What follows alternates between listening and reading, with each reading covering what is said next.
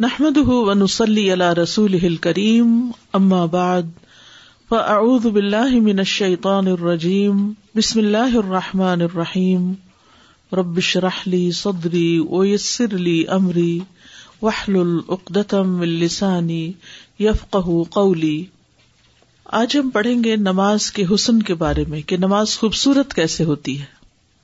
نماز کا اجر نماز کی حسن اور خوبصورتی کے لحاظ سے ہوتا ہے۔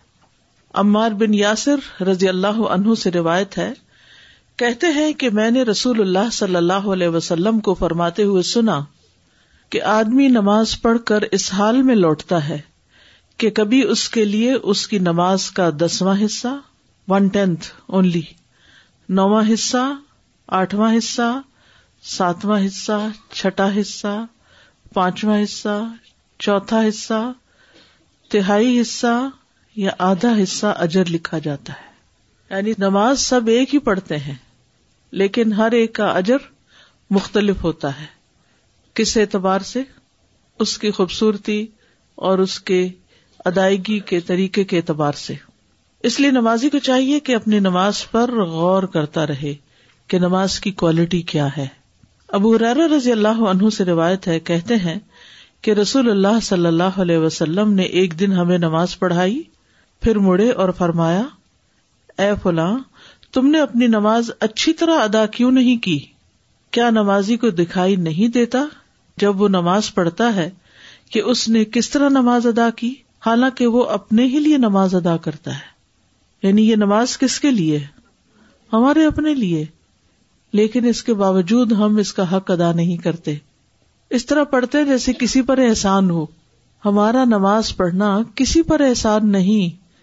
یہ دراصل ہمارے اپنے ہی فائدے کے لیے ہے۔ ہمارا کیا فائدہ ہے اس میں؟ وزو کرنے سے کس کو فائدہ ہوتا ہے؟ ہمیں فائدہ ہوتا ہے۔ کیا فائدہ ہوتا ہے؟ ہم صاف ستھرے ہو جاتے ہیں۔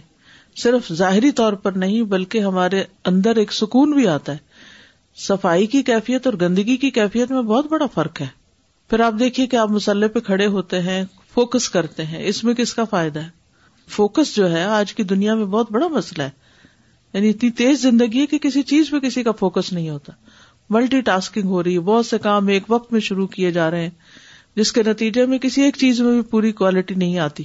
پھر اس کے بعد ہم جو کچھ اس میں تصویرات پڑھتے ہیں، دعائیں کرتے ہیں، وہ دعائیں کس کو فائدہ دیتی ہیں؟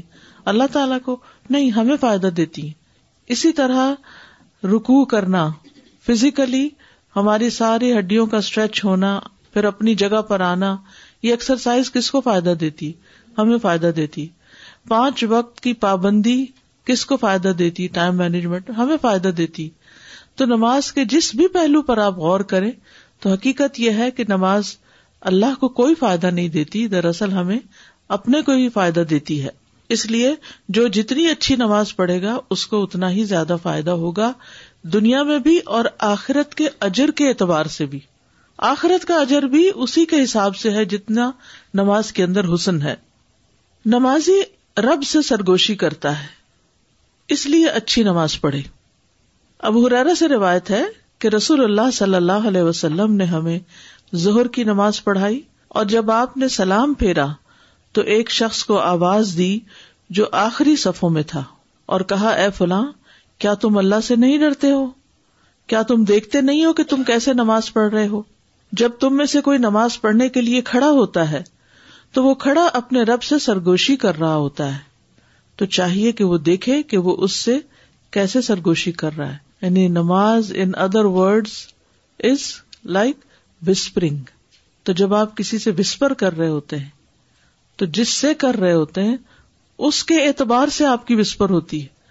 بچے سے کر رہے ہوتے ہیں تو آپ کا انداز کیسے ہوتا ہے؟ بچوں والا ہوتا ہے۔ کسی اپنے پسندیدہ انسان سے وسپر کر رہے ہوتے ہیں تو اس میں ایک محبت ہوتی ہے۔ اللہ سبحان و تعالیٰ سے وسپر کرتے ہوئے محبت بھی ہونی چاہیے اور ادب بھی ہونا چاہیے اور توجہ بھی ہونی چاہیے۔ نماز میں اطمینان ایک ایسا رکن ہے جس کی طرف اب لوگ توجہ نہیں کرتے۔ یعنی اطمینان سے نماز پڑھنا۔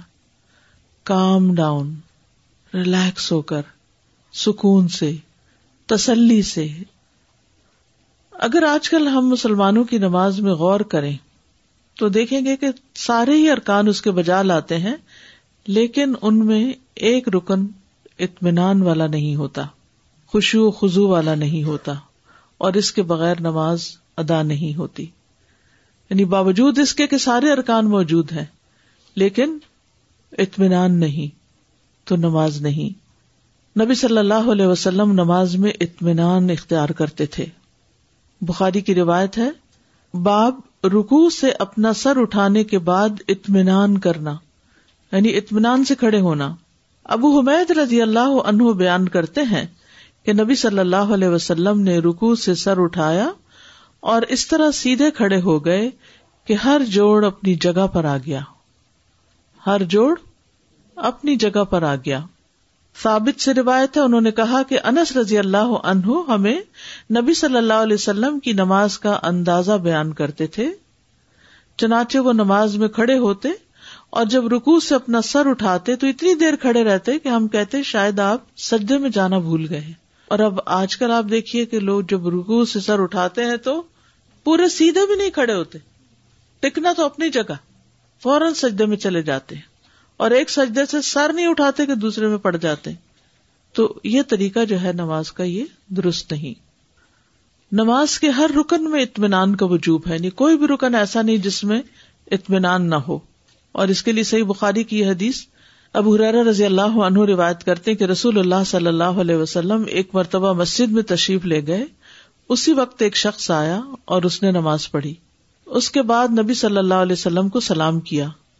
آپ نے سلام کا جواب دیا اور فرمایا کہ واپس جاؤ نماز پڑھو، کیونکہ تم نے نماز نہیں پڑھی۔ واپس جاؤ کہ نماز پڑھو، کیونکہ تم نے نماز نہیں پڑھی۔ کیا اس نے رکو نہیں کیا تھا یا سجدہ نہیں کیا تھا یا قیام نہیں کیا تھا؟ تو آپ نے اس کی نماز کو ریجیکٹ کر دیا۔ وہ لوٹ گیا۔ اس نے ویسی نماز پڑھی جس سے پہلے پڑھی تھی۔ پھر آیا، سلام کیا، آپ نے فرمایا، واپس جاؤ۔ نماز پڑھو کیونکہ تم نے نماز نہیں پڑھی۔ اور اس طرح تین مرتبہ ہوا۔ پھر اس نے کہا، اس ذات کی قسم جس نے آپ کو حق کے ساتھ بھیجا ہے، میں اس سے بہتر ادا نہیں کر سکتا، لہٰذا آپ مجھے سکھا دیجیے تو آپ نے کیا سکھایا؟ آپ نے فرمایا، جب تم نماز کے لیے کھڑے ہو تو تکبیر کہو۔ اس کے بعد جتنا قرآن تمہیں یاد ہو، اس کو پڑھو۔ پھر رکو کرو۔ یہاں تک کہ اطمینان سے رکو کرو۔ آپ دیکھیے، کیا سکھا رہے ہیں آپ؟ کھڑے ہو تو تکبیر کہو۔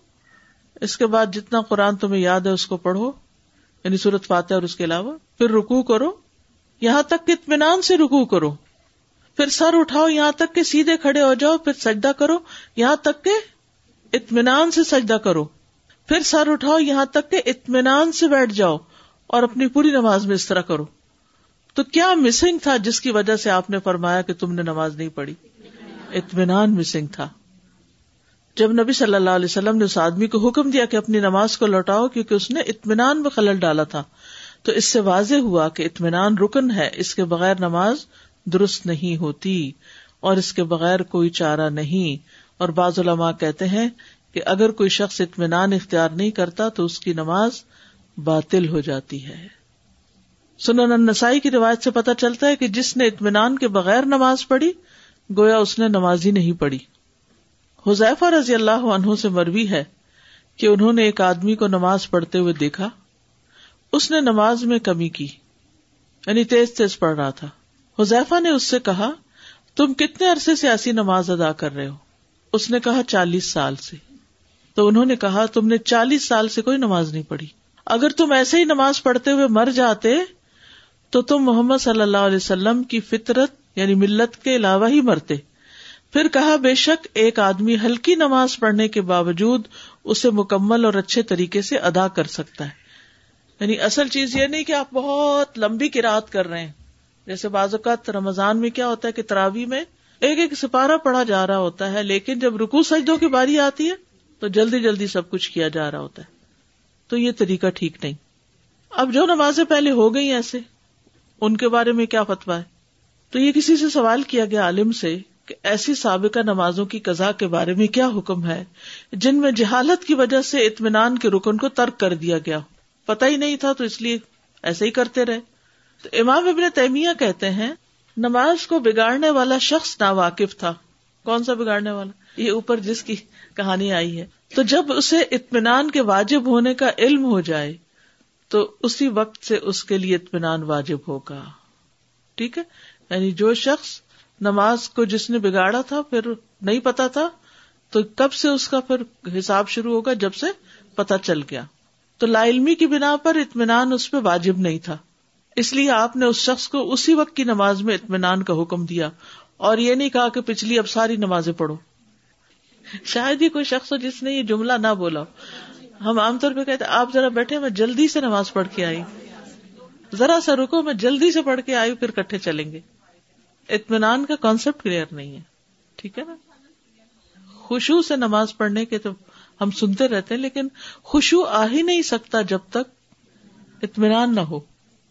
یعنی اصل میں یہاں سوال یہ ہو رہا ہے کہ کیا وہ نمازیں دہرائے؟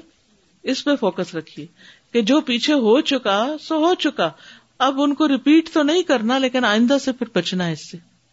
نماز اور خوشو خوشو ایسی کیفیت کا نام ہے کہ دل آجزی اور انکساری کے احساس کے ساتھ اللہ رب العالمین کے سامنے کھڑا ہو۔ یعنی خوشبو کا تعلق ظاہر سے بھی ہے لیکن زیادہ اندر سے باطن سے کہ انسان کے دل کے اندر آجزی اور انکساری ہو۔ خوشبو کامیابی کی ضمانت ہے۔ سورت المؤمنون میں اللہ تعالیٰ فرماتے ہیں، قد افلح المؤمنون الذین هم فی صلاتهم خاشعون۔ یقیناً فلاح پائی ان اہل ایمان نے جو اپنی نمازوں میں خوشبو اختیار کرتے ہیں۔ اور یہ ایمان کی علامت بھی ہے خوشبو الم یا انلین منو انتخشا قلوب اللہ۔ کیا ان لوگوں کے لیے جو ایمان لائے وہ وقت نہیں آیا کہ ان کے دل اللہ کی یاد کے لیے اور اس حق کے لیے جھک جائے جو نازل ہوا ہے؟ تو دلوں کا جھکنا، دلوں کا راغب ہونا، اللہ کی طرف دلوں کا مائل ہونا۔ یہ بہت اہم ہے، بہت امپورٹنٹ ہے، بہت ضروری ہے۔ خوشو جنت کو واجب کرنے والا عمل ہے۔ سنن انسائی کی روایت ہے، من فاحسن الودوء ثم صلى ركعتين يقبل عليهما بقلبه ووجهه وجبت له الجنہ۔ اللہ اکبر۔ رسول اللہ صلی اللہ علیہ وسلم نے فرمایا، جو شخص اچھی طرح وضو کرے، پھر دو رکعت ادا کرے جس میں اپنے دل اور اپنے چہرے کو پوری طرح متوجہ رکھے، تو ایسے شخص کے لیے جنت واجب ہو جائے گی۔ دو رکت بھی ایسی پڑھ لی نا، تو بیڑا پار ہو جائے گا۔ حقیقت یہ ہے کہ شاید ہم آج تک دو رکت بھی ایسی نہ پڑھ پائے ہوں کہ جس میں ہنڈریڈ پرسینٹ چہرہ اور دل اللہ کی طرف متوجہ ہو۔ تو اس کو اپنا گول بنانا ہے کہ میں نے اس کو اچیو کرنا ہے، یہاں تک پہنچنا ہے۔ خوشبو کرنے والے سے اللہ کا وعدہ۔ رسول اللہ صلی اللہ علیہ وسلم نے فرمایا، اللہ تعالیٰ نے پانچ نمازیں فرض کی ہیں، جو ان کے لیے اچھی طرح وضو کرے گا اور انہیں ان کے وقت پر ادا کرے گا، اور ان کے رکو پوری طرح ادا کرے اور ان میں خوشبو کا خیال رکھے گا۔ تو اس کے لیے وعدہ ہے اللہ کا کہ وہ اس کی مغفرت فرمائے گا۔ اور جو ایسا نہیں کرے گا، اس کے لیے اللہ کا کوئی وعدہ نہیں۔ اگر چاہے تو اسے بخش دے گا، چاہے تو عذاب دے گا۔ کیسے بے فکر ہو سکتے ہیں؟ کیسے آرام سے لوگ کہہ دیتے ہیں، یہ تو پانچ وقت کا نمازی ہے جنتی ہے۔ ہمیں کیا پتا اس کی نمازوں کی کیفیت کیا ہے؟ ہم تو ججمنٹ نہیں پاس کر سکتے کوئی بھی۔ پیغمبر علیہ السلام اپنے بارے میں کہتے ہیں ماں ادری ماں یو فالو بھی ولا بکم مجھے نہیں معلوم میرے ساتھ کیا کیا جائے گا اور تمہارے ساتھ کیا ہوگا۔ یعنی انسان کس کس مرحلے سے گزرے گا؟